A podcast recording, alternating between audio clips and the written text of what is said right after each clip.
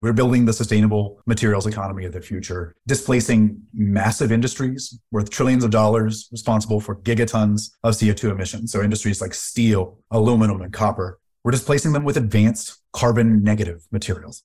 And I love everyone else who's making these dirty materials green, but we're not making them green. We're making them obsolete. We're building an entirely new future on industrial revolution scale innovation. We're pretty excited about it.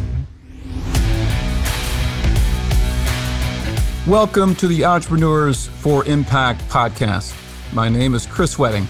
As a former private equity investor, Forex founder, Climate Tech CEO, coach, Duke and UNC professor, and occasional monk, I launched this podcast to share the entrepreneurial journey, practical tips, and wisdom from CEOs and investors tackling climate change.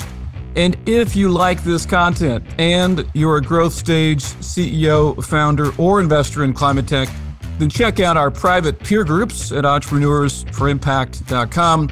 As the only community like it in North America, our members represent over $10 billion of market value or capital aimed at for profit solutions to the climate crisis. Building a climate tech company can be very challenging and lonely, but it doesn't have to be. All right, let's get started.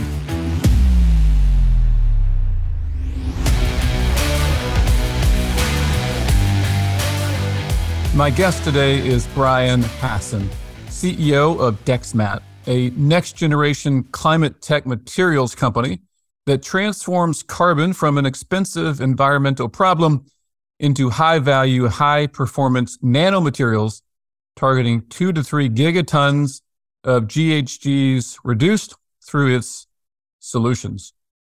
In addition, Brian is also the former co founder and CEO of Third Derivative, the world's largest climate tech accelerator, which has catalyzed over $500 million of investment in over 100 gigaton potential climate tech startups.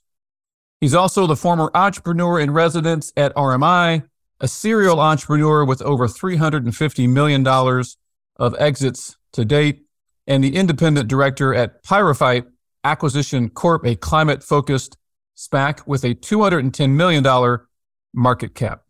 In this episode, we talked about why this company stood out from the 2000 plus he reviewed while at Third Derivative, the role of $20 million of non dilutive capital into this venture, the importance of big ass goals, not being the smartest person in the room because if you are, as they say, then you're in the wrong room. Playing to win versus playing not to lose, they're different. Hypothesis testing and its role in his startup journeys. Why drop in replacement are magical words. The distinction between the first and the best markets to go after, not the same. How his sabbaticals played a role throughout his career, his favorite non business, non climate books, and why they matter to climate tech, including one anti recommendation, the first on the pod. Thanks, Brian. Why we need to ask what would need to be true in order for XYZ to be possible. In a sense, how do we have a beginner's mind, not experts' mind, the latter being very good at saying why things will not work speaking from personal, hopefully past experience. Anyway, lots more. Hope you enjoy it. And please give Brian and Dexmat a shout out on LinkedIn, Slack, or Twitter by sharing this podcast with your people. Thanks. Brian Hassin, CEO of Dexmat, welcome to the show. Thanks, Chris. Great to be here. Longtime listener. Glad to be on the other side of the mic. Yeah, here, here.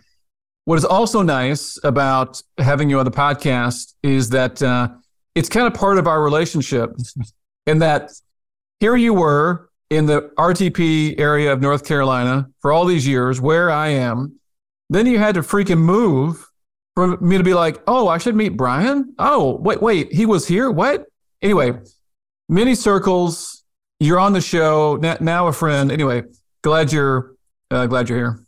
So fully agree that the the universe works in weird ways, but very glad to be connected and very glad for our friendship and collaboration over these last couple of years. Sweet. Okay, let's uh, let's go right to a fun a fun stat uh, that we talked about before press and record. in your work at Third Derivative, gigantic climate tech accelerator program, 2,000 plus deals you all looked at. And, and this one caught your eye as having the potential to remove two to three gigatons of GHGs just by the company, not, not the sector. So those are two uh, big ass numbers, I think would be the, the technical term there, uh, Brian. So dot, dot, dot. Where do you want to take that conversation, Brian?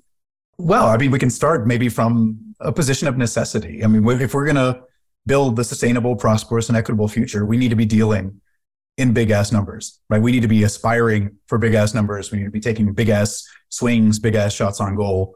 Uh, and so I've spent a lot of my career trying to find those shots on goal, trying to take them, and you know, hopefully in this case, really kind of hit it out of the park. Now, I think some listeners could be thinking, "Look, man, those sound like numbers too big to be true." And I think you know, look, we would both readily say, "Yeah, look, m- maybe." Uh, but let's let's swing for it, right? From a technical, a techno-economic kind of analysis perspective, possible to get there, and also you're not like, see, what age do I pick here to not be super offensive? You're not a 21 year old newbie, right? I mean, I love 21 year old newbies, right? But and if you're listening, God bless you all, right? My point is, you've been around the block, you've started a few things, they've turned out well. Yeah, so t- tell us about maybe your path a little bit such that the listeners are more confident in that big potential you referenced? Sure. So, Chris, I've really spent my career as a climate tech entrepreneur. So, building, leading, and scaling disruptive tech ventures, trying to build a sustainable, prosperous, and equitable future. Um, originally in my career, these were more software focused ventures. My background uh, was in computer science and electrical engineering. But over the course of my career, kind of evolving into more and more kind of hard tech, deep tech. Mostly US ventures, but a couple of ventures in Western Europe, East Asia, and East Africa. Mostly startups, but a couple of corporate spinouts as well. And you know, over the course of that career, had some some failures and learning experiences along the way, but had some pretty good successes too. Created about half a billion dollars US worth of um, of exit value. And then I've also taken a few sabbaticals over the course of my career. So I took a year off to study global leadership because I thought the energy transition was a global challenge and I really wanted to kind of beef up my own skills there. Um, I took two years off actually to teach entrepreneurship at my undergraduate alma mater, um, Rice University, which was uh, an incredibly rewarding experience to kind of pay forward all the mentorship um, that I've been blessed to have in my career. And then most recently, I've spent two years uh, as the co-founder and CEO of Third Derivative, which rapidly became the world's largest kind of climate tech innovation ecosystem. And there we we mobilized more than half billion dollars into more than 100 hard climate tech ventures in, in just the two years that I was there. So very proud of the kind of impact that we have there and, and hopefully are, are continuing to have and will continue to scale up. But, uh, you know, you can probably tell I'm bright eyed and bushy tailed and always seeing the possibilities. But I have the greatest success in my career when I'm partnered up with people much smarter than I am who can pressure test my ambitions, rein me in or redirect me, et cetera. I certainly was doing that at Third Derivative, where I was surrounded by the folks at RMI, you know, hardcore climate policy wonks and techno-economic analysts, et cetera, kind of keep us focused. Um, but also in this case, I mean, so DexMat is the name of the company. It's, it's short for Deus Ex Materia. You know, the solution comes from the the materials, and the the people I'm working with have forgotten more than I will learn in my lifetime about advanced uh, nanomaterials and and uh, and chemistry and, and physics, et cetera. Um, our one of our patents actually has a Nobel Prize winner on it, et cetera. So these people know their stuff, and we've been around it every which way, and we've got a we've got a pathway to two to three gigatons. Now, there's a lot of risk that we want to achieve it, but it's definitely possible. And shame on us if we're not taking that big, big, uh, as you said, big ass swing. Love it. Let's go back to the the prior ventures you mentioned, you know, some some successes, a measly, you know, half a billion dollars of exit of exit value, but but also lessons learned along the way. So maybe maybe I don't know. Tell us tell us a couple lessons, things that um, hindsight twenty twenty, uh, you might have tried something different. Yeah, and that's I mean we've definitely got enough enough material for many podcast episodes, and maybe I can just just focus on one know, we learn a lot more from the the failures than we do from the successes for sure. I had a venture in the kind of mid to late 20 teens, actually, as well. I was living in, in Chapel Hill, just around the corner from you. Really cool venture behind the meter demand management for non-residential buildings. So we could install some IoT devices, we could measure power everywhere, we can control it dynamically. And one of the cool features was we could turn plug loads, so things plugged into the walls, into essentially dispatchable batteries. And actually, I'm really proud at one point, we helped keep the Texas grid online during a summer heat wave. And obviously, that's that's a very sensitive subject because the Texas grid completely failed a couple of um, of winters ago, and you know people died. I mean, this is this is life or death stuff, not just saving a few cents here. Um, and at scale, we could have built the largest virtual power plant plant in the world. So 55 gigawatts of dispatchable load. But we didn't we didn't hit that scale. Uh, we kind of proceeded a little more conservatively. We only raised a little bit of money. We kind of operated more like a bootstrap small business than a really ambitious big ass swing, as it were. We had a modest success. We had a kind of a soft landing acquisition, but you know we weren't shedding blood, sweat, and tears and and time. You know the one thing an entrepreneur can never raise more of for a modest success. We're trying to go for the big win, and so you know one of the big lessons that I take from that is that if your ambitions are big, you've you've got to play to win, not play not to lose. If you understand that is the distinction. Yep. So by being a little too cautious, a little too trepidatious, we actually um, kind of eliminated some of the the options and possibilities for us. But the the corollary, I think, is is you've got to surround yourself with people who are also playing to win. And I, frankly, I was completely misaligned with one of my co-founders and our CFO, who was just much more risk averse than I was. And it caused lots of tension, it caused lots of slowdown, it caused us not to pursue some things that could have been helpful for our growth. But by the way, that tension was there for years while I ran the company. And it was obvious from pretty much the very beginning. So a third lesson is that when there's an issue, you've really got to pick your head up and confront the problem. I think, you know, I played American football up to the university level, and I have a tendency to kind of put my head down and say, oh, I can just power through this and we'll get to the other side. And you know, sometimes you, you're really better served by going back to the huddle and, and calling a different play and should have done in this case. But the, the output, though, was I also recognized through this experience that there were significant structural barriers and challenges to commercializing, deploying, and scaling up really hard climate tech. And that's what led me to co found and lead Third Derivative as well. Yeah. You know, one thing I either hear or want to hear in that is um, if you have bigger goals, it actually may be easier to achieve them. Yeah, as in like maybe you're more motivated than you would be with a less ambitious goal, or maybe you're able to attract more slash better talent because your your target is higher. For for those listening, Brian is shaking his head vigorously. Yeah, I, I think there's essentially two equilibrium points, right? There's kind of go big or go home, risk failure, uh, you know, put it all on the line, and then there's kind of protect your downside, but uh, but limit your upside. And it's you know we found ourselves kind of in an in between state where I was really wanting to go big, but we were operating in a way that wasn't wasn't really compatible with it, and a lot of that was due to that misalignment on our senior management team. Okay, so we we've teased uh, listeners for uh, for a while now let's get into the details. What is DexMat? Yeah, so I mean, DexMat is a climate tech moonshot, right? We're building the sustainable materials economy of the future, displacing massive industries worth trillions of dollars, responsible for gigatons of CO2 emissions. So industries like steel, aluminum, and copper. We're displacing them with advanced carbon negative materials. So I have to be very clear. And uh, you had my neighbor here in Boulder, Colorado, my neighbor Sandeep on recently with Electra, and they're making steel green. And I love that they're doing it. And I love everyone else who's making, you know, these metals, these dirty materials green, but we're not making them green. We're making them obsolete. We're building an entirely new future on industrial revolution scale innovation. We're pretty excited about it. Okay, so let's let's just pick one of those aluminum, let's say how does Ural's kind of advanced materials focus make aluminum obsolete? Yeah, so it's um, maybe let me just just back up a little bit. So what we actually do is we take carbon nanotubes. So um, today produced with hydrocarbons. We split off the hydrogen. That's great. The hydrogen can go off and um, displace emissive fuels with uh, clean burning hydrogen. And then we use the carbon as carbon nanotubes. We spin them. We process them using a wet fiber spinning process which is similar to Kevlar, for example, into a macroscopic material, a fiber that has a significant fraction of the molecular properties of carbon nanotubes. So stronger than, lighter than, more flexible than, more corrosion resistant than, more conductive than all of these dirty incumbent materials, including um, and especially aluminum. Um, and it's in a, a fiber format.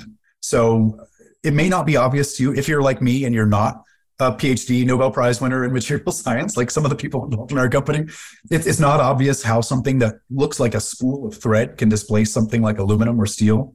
But actually, a massive amount, literally massive, amount of the world's materials start in this fiber format. So about a third of global aluminum production is in this kind of wire format. Almost all of copper production is in a, a wire format, even hundreds of megatons of steel. You know, if you've ever been on the Golden Gate Bridge, right, you've seen these huge bundles of mm-hmm. steel, wire, and cable that are, are holding uh, it up. So whenever there's a materials revolution, there are innovations in construction techniques. So, for example, we used to build bridges when we were using stone, you know, with arches underneath, and then we were able to to start using new construction techniques like suspension bridges once we in- invented steel. So that'll be the case here as well.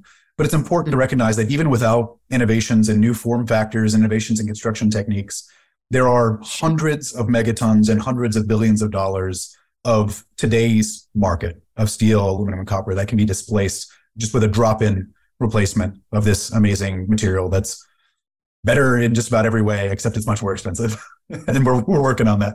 For now, for now. For now. Let's go to kind of business model and then let's go back to kind of where all this, the origin story, if you will. There is this production uh, of carbon nanotube uh, fiber or thread, let's say, as an input.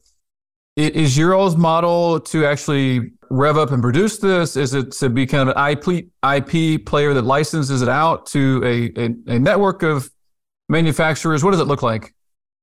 Yeah, so our, our working hypothesis today is really to scale up production that we will continue to, to own and scale up. And one of the major reasons for that is then then we can really push it. Like we can really push the scale up, we can really push the cost down. You know, as I mentioned, the kind of our, our competition is really these kind of dirty incumbent materials. So the commoditized materials like steel, aluminum, and copper, um, but even specialty materials like carbon fiber and Kevlar. And again, we're just better kind of in, in all these different materials properties, except cost. So we're about three orders of magnitude more expensive than those, and we're producing in incredibly small um, small quantities. Those materials are also entrenched in existing supply chains, right? So it's helpful that we're a drop-in replacement. So we can drop into supply chains without re- having to revamp the entire supply chain, without requiring new machinery, et, et cetera. That's that's helpful, but the cost is still going to be an issue for a while. And so, you know, that's why we're we're making a choice, right? We we could build we could build a great business being a niche provider of ultra premium materials for very high end applications, very expensive materials. We can make a lot of money for ourselves and our investors, but we're not going to have gigatons of impact that way. So we're proactively scaling up, proactively reducing the cost so that we can reduce the price. And even though it, it hurts our margins, it massively expands the kind of set of materials that we'll be able to displace, the applications where it can displace, and ultimately then the, the gigatons of impact that we can have uh, you know, part of what you bring up is the question of uh, what what game are we playing? You know, uh, or what what what mountain are we climbing? Yeah, and obviously this relates to your business strategy, but but it can also relate to our our career choices uh, as well. Uh, you look, you're, you're picking a different a different game to play, right? Uh, yeah, we're, we're moving into just because I have an MBA, I have to think in two by two matrices. We're, we're moving from one quadrant of a two by two matrix of you know yeah. incredibly low volume, incredibly high value, into um, essentially the opposite quadrant. And that's a that's a hard move to make. It's going to require probably billions of dollars of investment over time. And again, our motivation in kind of maintaining ownership of the manufacturing process rather than licensing licensing it out is then we can drive that investment. We can drive up that scale curve and down that cost curve with speed and purpose rather than kind of relying on others who might not be quite as motivated as we are.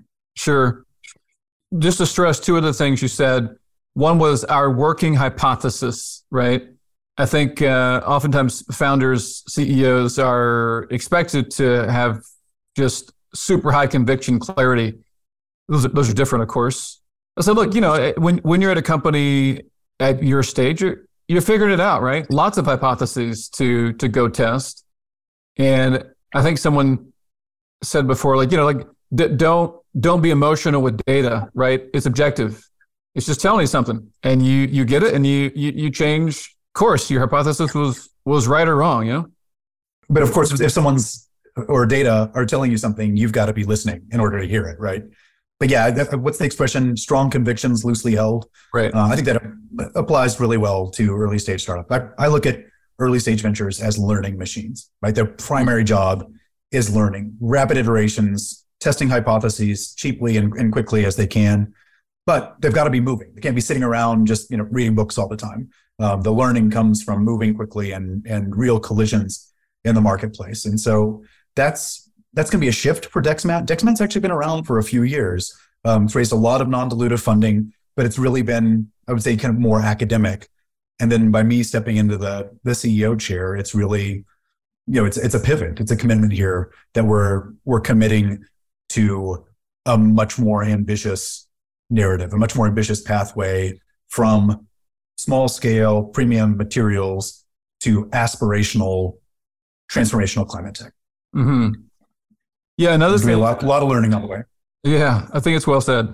Another thing you mentioned was um, that your product will be a drop-in replacement, which again, for those listening that are working in the materials space, a drop-in replacement. I'm not sure how many words that is. Maybe it's three words. Anyway, three magic words, right? B- versus recreating what dozens of companies in a supply chain do, or asking dozens of companies in a supply chain to do something different, which is, I don't know, hard, impossible, one of those two.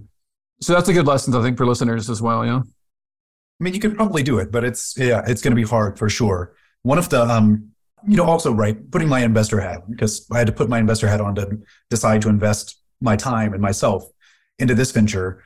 You know, as an investor, you always look for kind of macroscopic trends that also support what's happening and and kind of answer the question why is this in the right place at the right time? You know, I've, unfortunately, I've been in plenty of ventures that were in the right place at the wrong time, um, usually before their time, and then you see ten years later someone come and do the exact same thing and, and really succeed.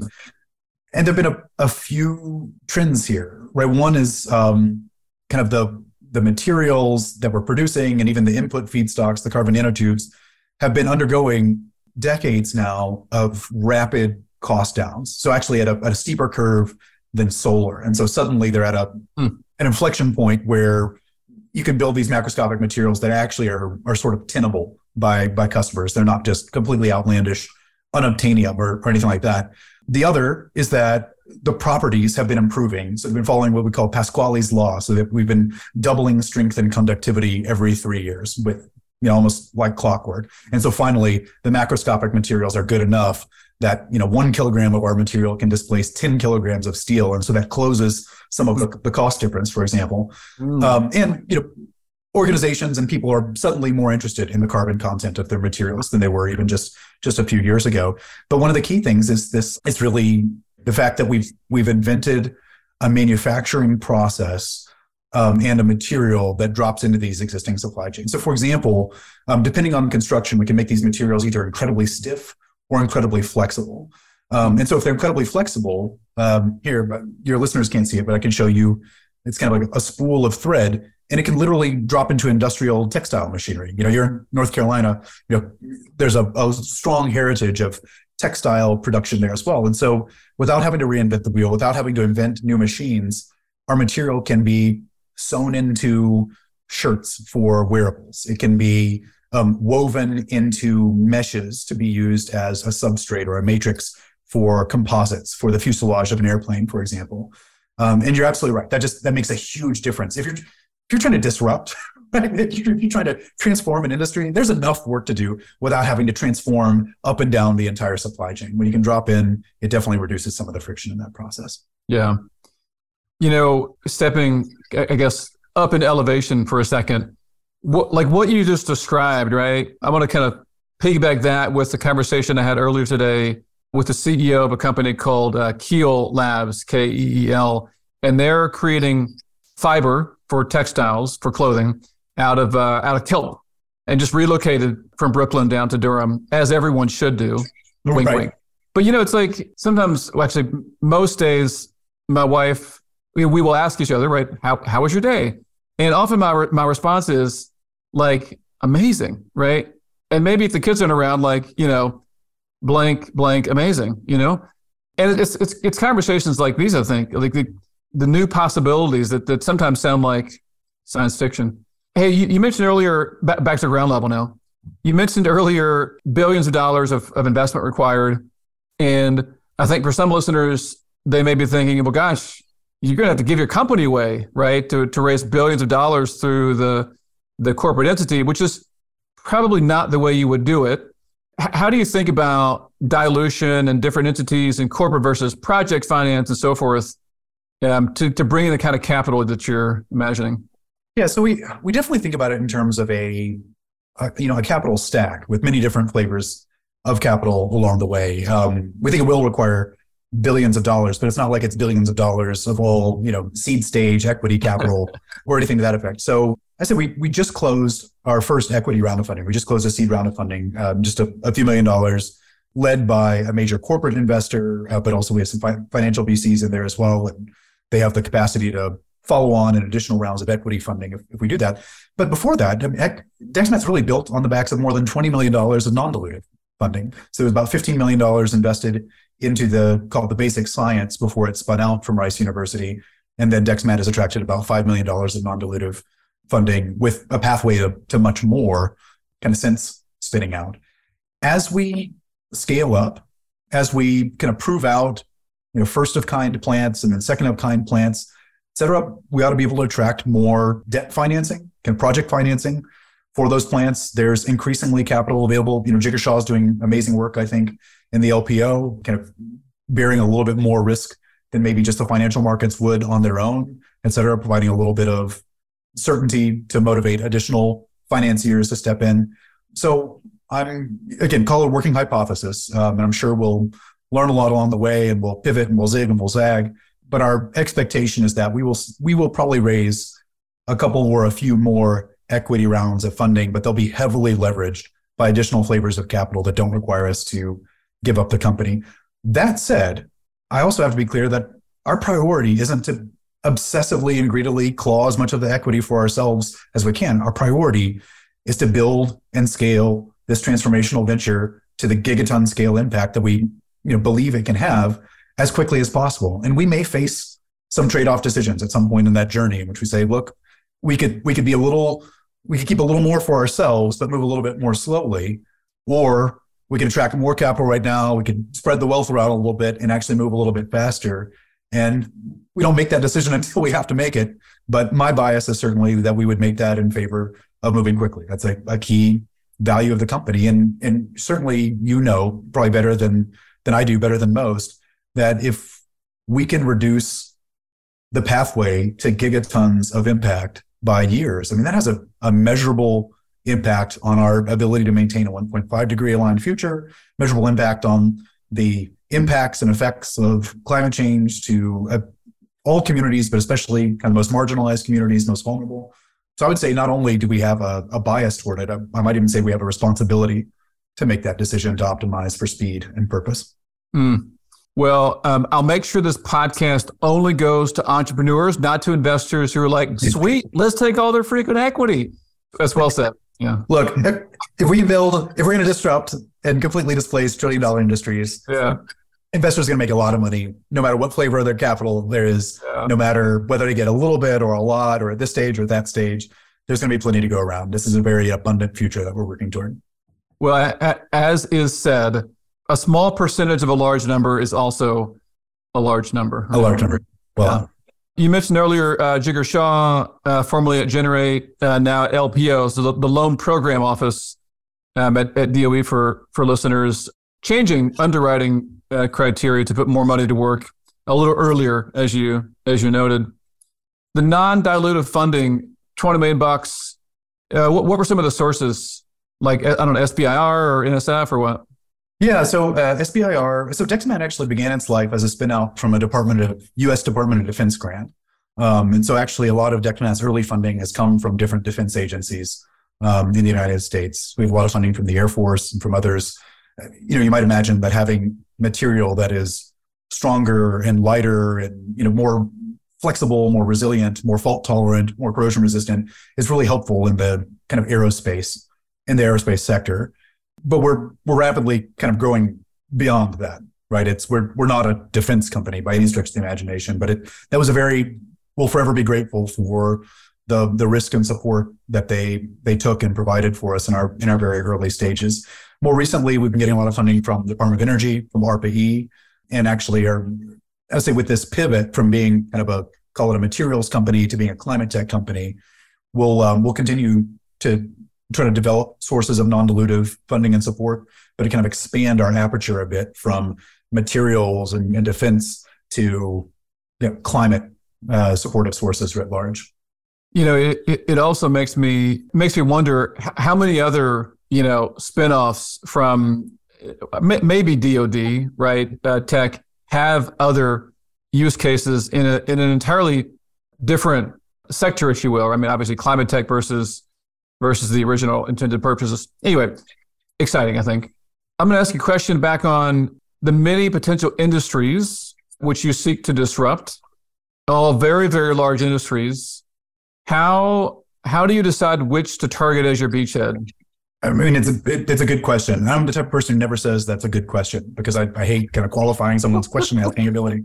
But it's it's a good question that we're wrestling with right now, and it's part of our use of proceeds from this round is really by the the end of uh, of this round to have a really cogent hypothesis of kind of G to M, go to market, um, prioritization, sequencing, et cetera.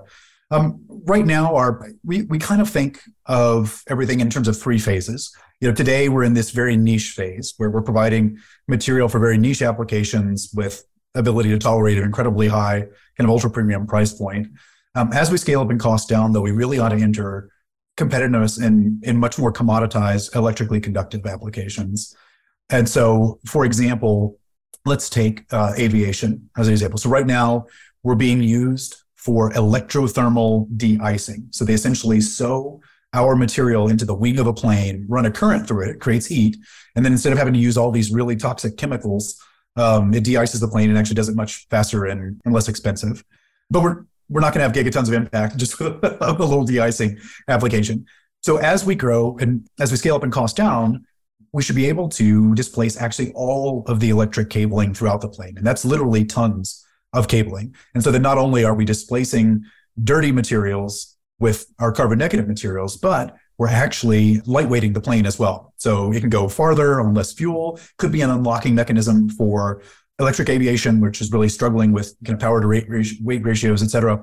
Um, but then as we really scale up and really get down to kind of cost parity with the equivalent amount of these uh, existing materials, then we really get into structural applications. So then we can actually, you can make the fuselage of the plane out of our material. Today, planes are mostly made out of carbon fiber and Kevlar, so similar kind of fibrous materials, um, but ours is conductive. So you can actually eliminate the entire layer of copper they have to put underneath that carbon fiber and Kevlar to protect it from lightning strikes and just use our material. And it saves uh, tens of tons in that case as well. So it ends up being stronger, lighter, more corrosion resistant, et cetera. But then it also has this massive kind of lightweighting as well. Now, is aviation going to be the right beachhead market for us? I mean, that's a long product development cycle. Probably not. But the similar, we have a similar kind of three phase approach in automotive as well, and, and in other areas. Power transmission lines is an area that we're getting uh, increasing adoption in as well. And it's going to be incredibly necessary, right, as we hashtag electrify everything. And so replacing some of the steel cores and then the aluminum conductors with our material, which is stronger and better conductor than, than both of those in ways that not only makes the status quo better, but also then allows you to build power lines with much higher tension and towers much farther apart, which dramatically decreases the cost um, and reduces the likelihood of a sagging line leading to a wildfire, et cetera. So they're kind of first and second order, uh, even third order kind of effects there as well. But I, I have to be clear. It's, it's almost at the realm of speculation when we think about kind of the, the path market. so we're doing a lot, a lot of our use of proceeds is really building out the commercial team for the first time. The team so far has really been scientists and engineers. And so we're doing market analysis, segmentation, a lot of customer development, uh, market development to really you know, kick the tires and test out which are the markets that are really ready for this today. Which are the markets that are going to be ready tomorrow, but we need to start laying the foundation for, and which are the markets that you know they'll be around once we uh, once we really don't need them anymore. I mean, look, it was to- a totally unfair question, right? How do you how do you answer that in like four minutes? You don't. I, I think j- just to kind of highlight, like it's super difficult to pick, and you can't pick all. Uh, and the other maybe is um, like you know the first you know opportunity, the first yes you get is often not the best, right? Or the the best mountain to climb, let's say.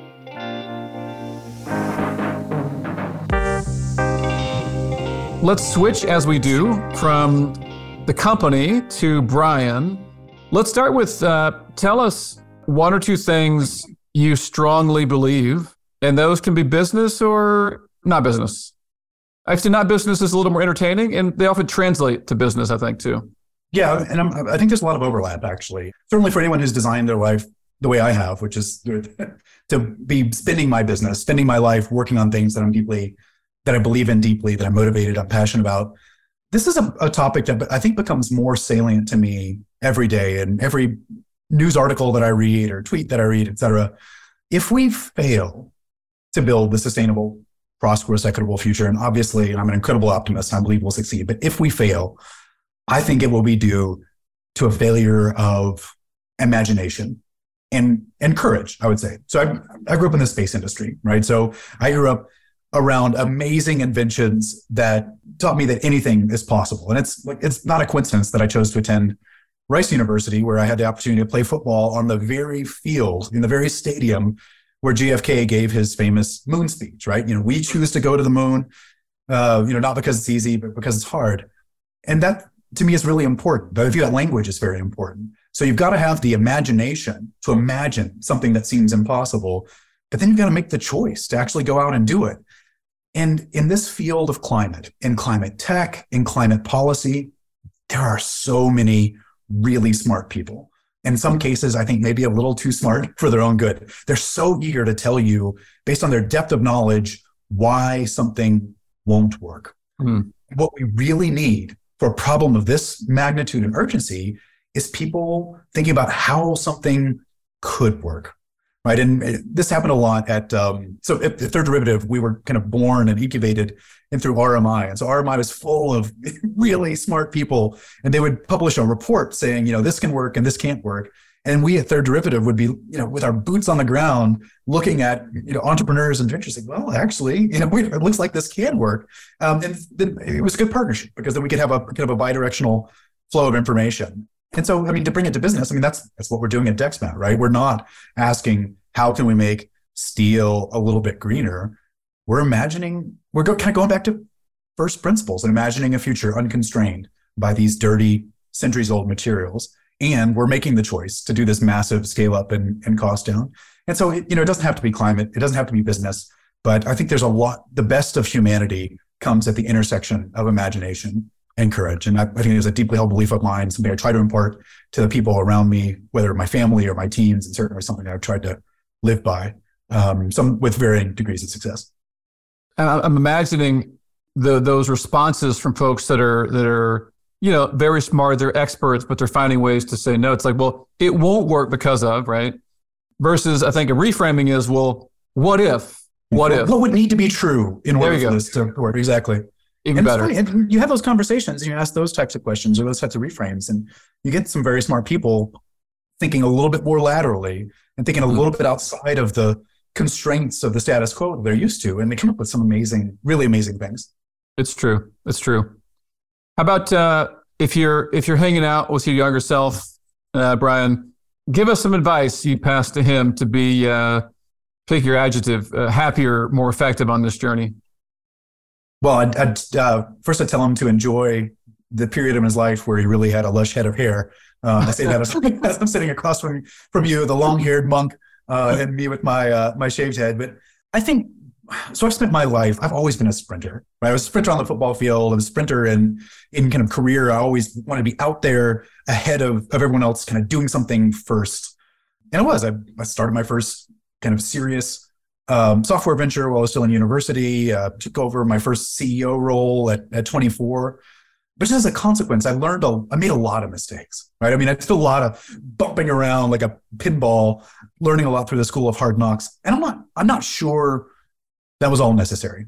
I, I may have been better served by spending some time working for someone else or someone else who really knew what they're doing and really having the humility to kind of learn from others rather than just kind of going out there and uh, and doing it all myself. And maybe a corollary as well is not just having the humility to work for others, learn from others, but to ask for help as well. You know, there's there's we were talking about this before. I think you hit record, but there's so much in this entrepreneurial space of kind of chest thumping and you ask someone how it's going and oh, it's going well, we're crushing it etc. But you know, the entrepreneurial journey is is challenging and can be lonely, etc. And Chris, I'm sure you know from the cohorts that you run, that the best learning and the best conversations really have when found really happen when founders open up and are vulnerable um, with each other. And sometimes they're they're content learnings, and sometimes they're just psychological. It just feels feels great not to be alone, that there's someone else who's experiencing that same thing. So um, I, I wish I'd kind of learned that a little bit earlier in my life and felt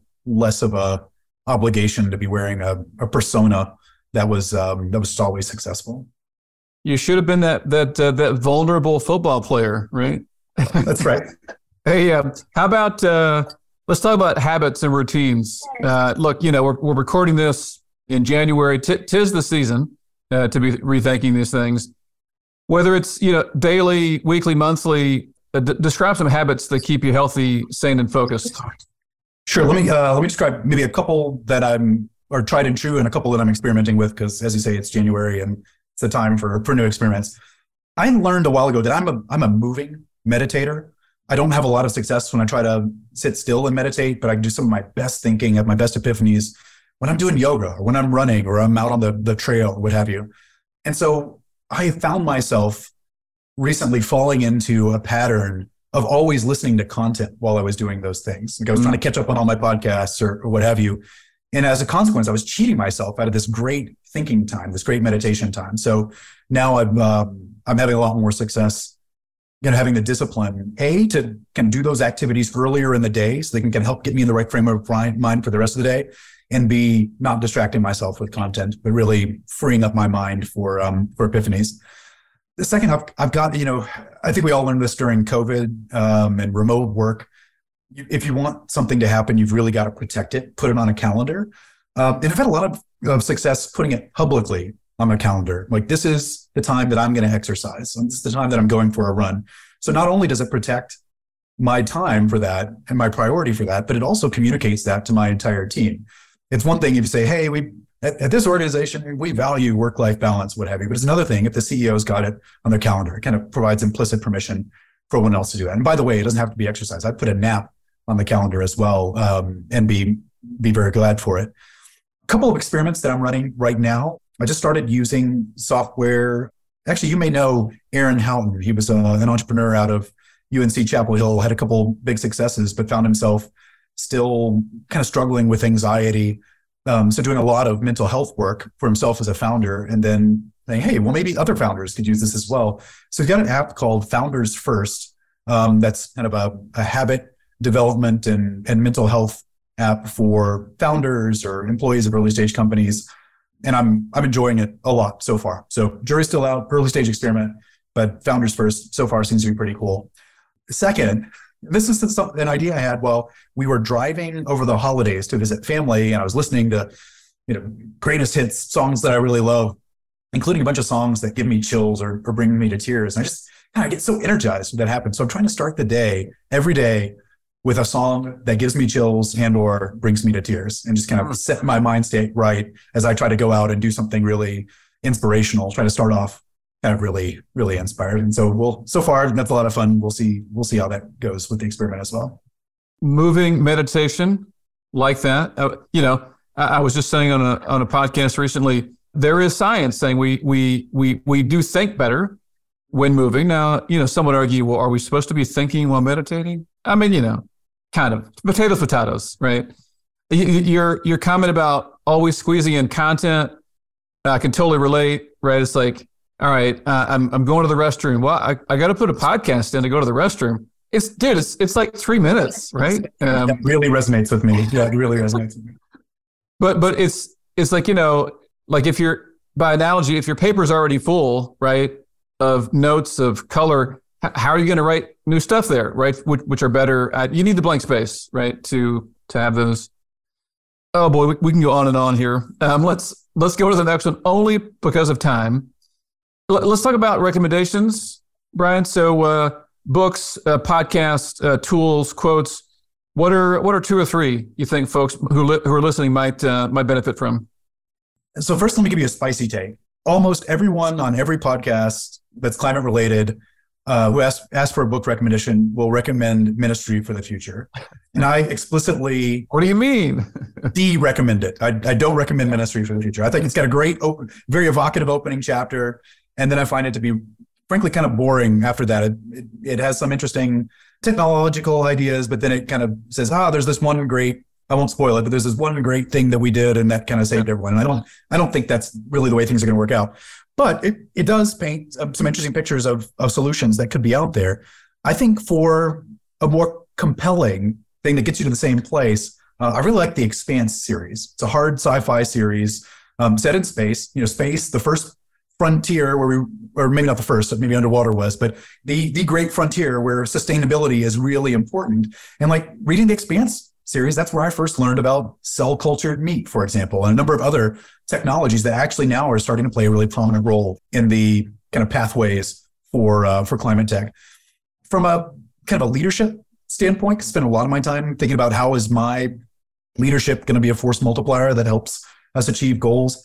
I'm a big fan of the work of George Kohlrieser, um, his original book, Hostage at the Table, because um, he was a former police hostage negotiator, applying some of those principles to psychology and uh, and leadership. And then his, I think his more re- recent book called Care to Dare.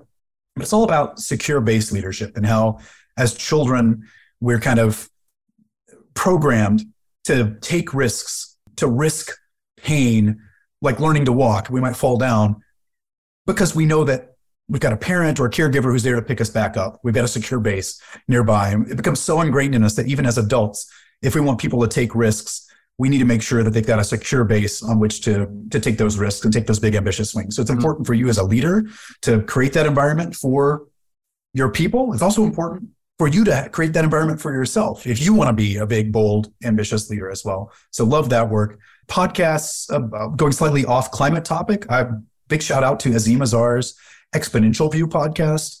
Spent a lot of time, um, a lot of our work at Third Derivative was trying to think how do we exponentialize the work that Third Derivative is doing? How do we exponentialize the work that many of these promising technologies could have? And obviously, that's a lot of the work that we're doing now at, at DexMat as well. And so Azeem does a great job of staying on top of the technologies and the kind of trends that are happening and really help you see around corners of what's coming next.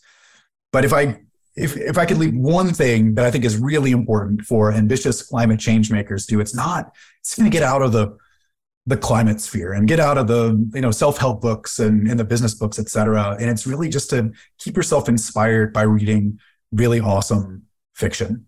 So I, I talked about imagination and courage. And so for me, I need to go back frequently to books that kind of inspire my sense of imagination and courage. And so I go back frequently to The Hobbit. Um, the Alchemist, I love. Uh, I'll go to Calvin and Hobbes, like just an incredible childlike sense of uh, of adventure and, and magic. And if you're like me and have small kids, you can actually there's a lot of opportunity to do double work here because a number of the animated films out there have these themes. Moana is one that I love.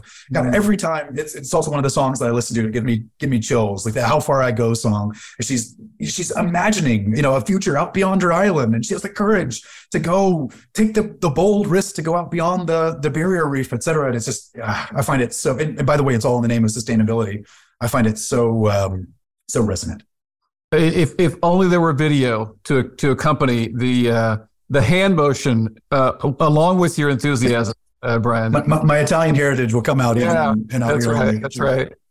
You you mentioned that. Uh, yeah, well, you, you you asked for two or three. I'm going to break the rules. I'm an entrepreneur. Rings very true. At our last climate CEO retreat, you know, as, as I try to kind of gather the talking CEOs back to the agenda, back to sit down, you know, didn't listen too well. And one of the like Yo, Chris, the reason we don't listen is because it's a bunch of entrepreneurs. We make our own rules, baby. I was like, That's I know, but I'm trying to help, right? Anyway, well said. Well said. Hey, uh, let's let's wrap up here. Uh, final words, uh, Brian. This can be, you know, call to action. Uh, who do you want to hear from? That kind of thing. What you got? And so by the time this episode airs, we should be public with the announcement that we just closed around of funding. We'll be hiring like crazy. Um, my approach to building a team is generally less focused on the specific roles that we think we need today, because by the way, those will change tomorrow, um, and more focused on just building an incredibly talented team. So we have a strong bias for humility, curiosity, diversity of perspectives and experiences and, and networks, and certainly mission alignment and objectives. So we'd love to hear from people who are inspired by our mission and, and want to be part of it. Um, we're also already hearing from funds about a potential next round of funding. So uh, if there are investment funds that would like to you know completely disrupt some incredibly dirty industries and have the imagination and courage to support uh, such a transformational startup, we'd love to hear from you. And maybe also in the interest of not just putting out requests, but achieving some kind of karmic uh, equilibrium by putting something out there as well. Um, let me share a piece of advice that one of my sales mentors gave me a long time ago, and I've been finding it very useful recently as we've been closing around of funding and as we've been negotiating deals, et cetera. Um, says in any negotiation, when you get to yes, when you get to the outcome that you're looking for, shut the fuck up and get out of there. Because if you keep talking, the only thing you can do is move away from yes. You can't make it more yes. Uh, the only thing you do is put the, the yes at risk. So um, maybe that's a good in a podcast when I've, I've been talking a lot you talk a lot about having two ears and, and one mouth. Like yeah. practicing the art of silence in this specific case might be appropriate way to end it.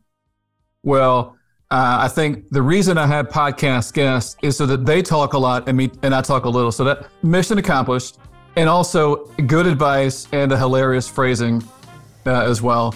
Hey, look, Brian, thrilled that uh, that you found uh, a DexMat. Thrilled that Third Derivative is is is crushing it, and hundreds more companies to be to be scaled there. Uh, look, man, uh, rooting for your all success. Thanks a lot, Chris. We'll um, we'll take all the rooting we can get. We'll take all the luck we can get. You know as well as I do, the the path to success is nonlinear. It's um, it often has a lot of, of luck. It often has a lot of serendipitous uh, connections from people who are rooting for you, et cetera. So um, we'll we'll take them all. Much appreciated. Here, here. Cheers.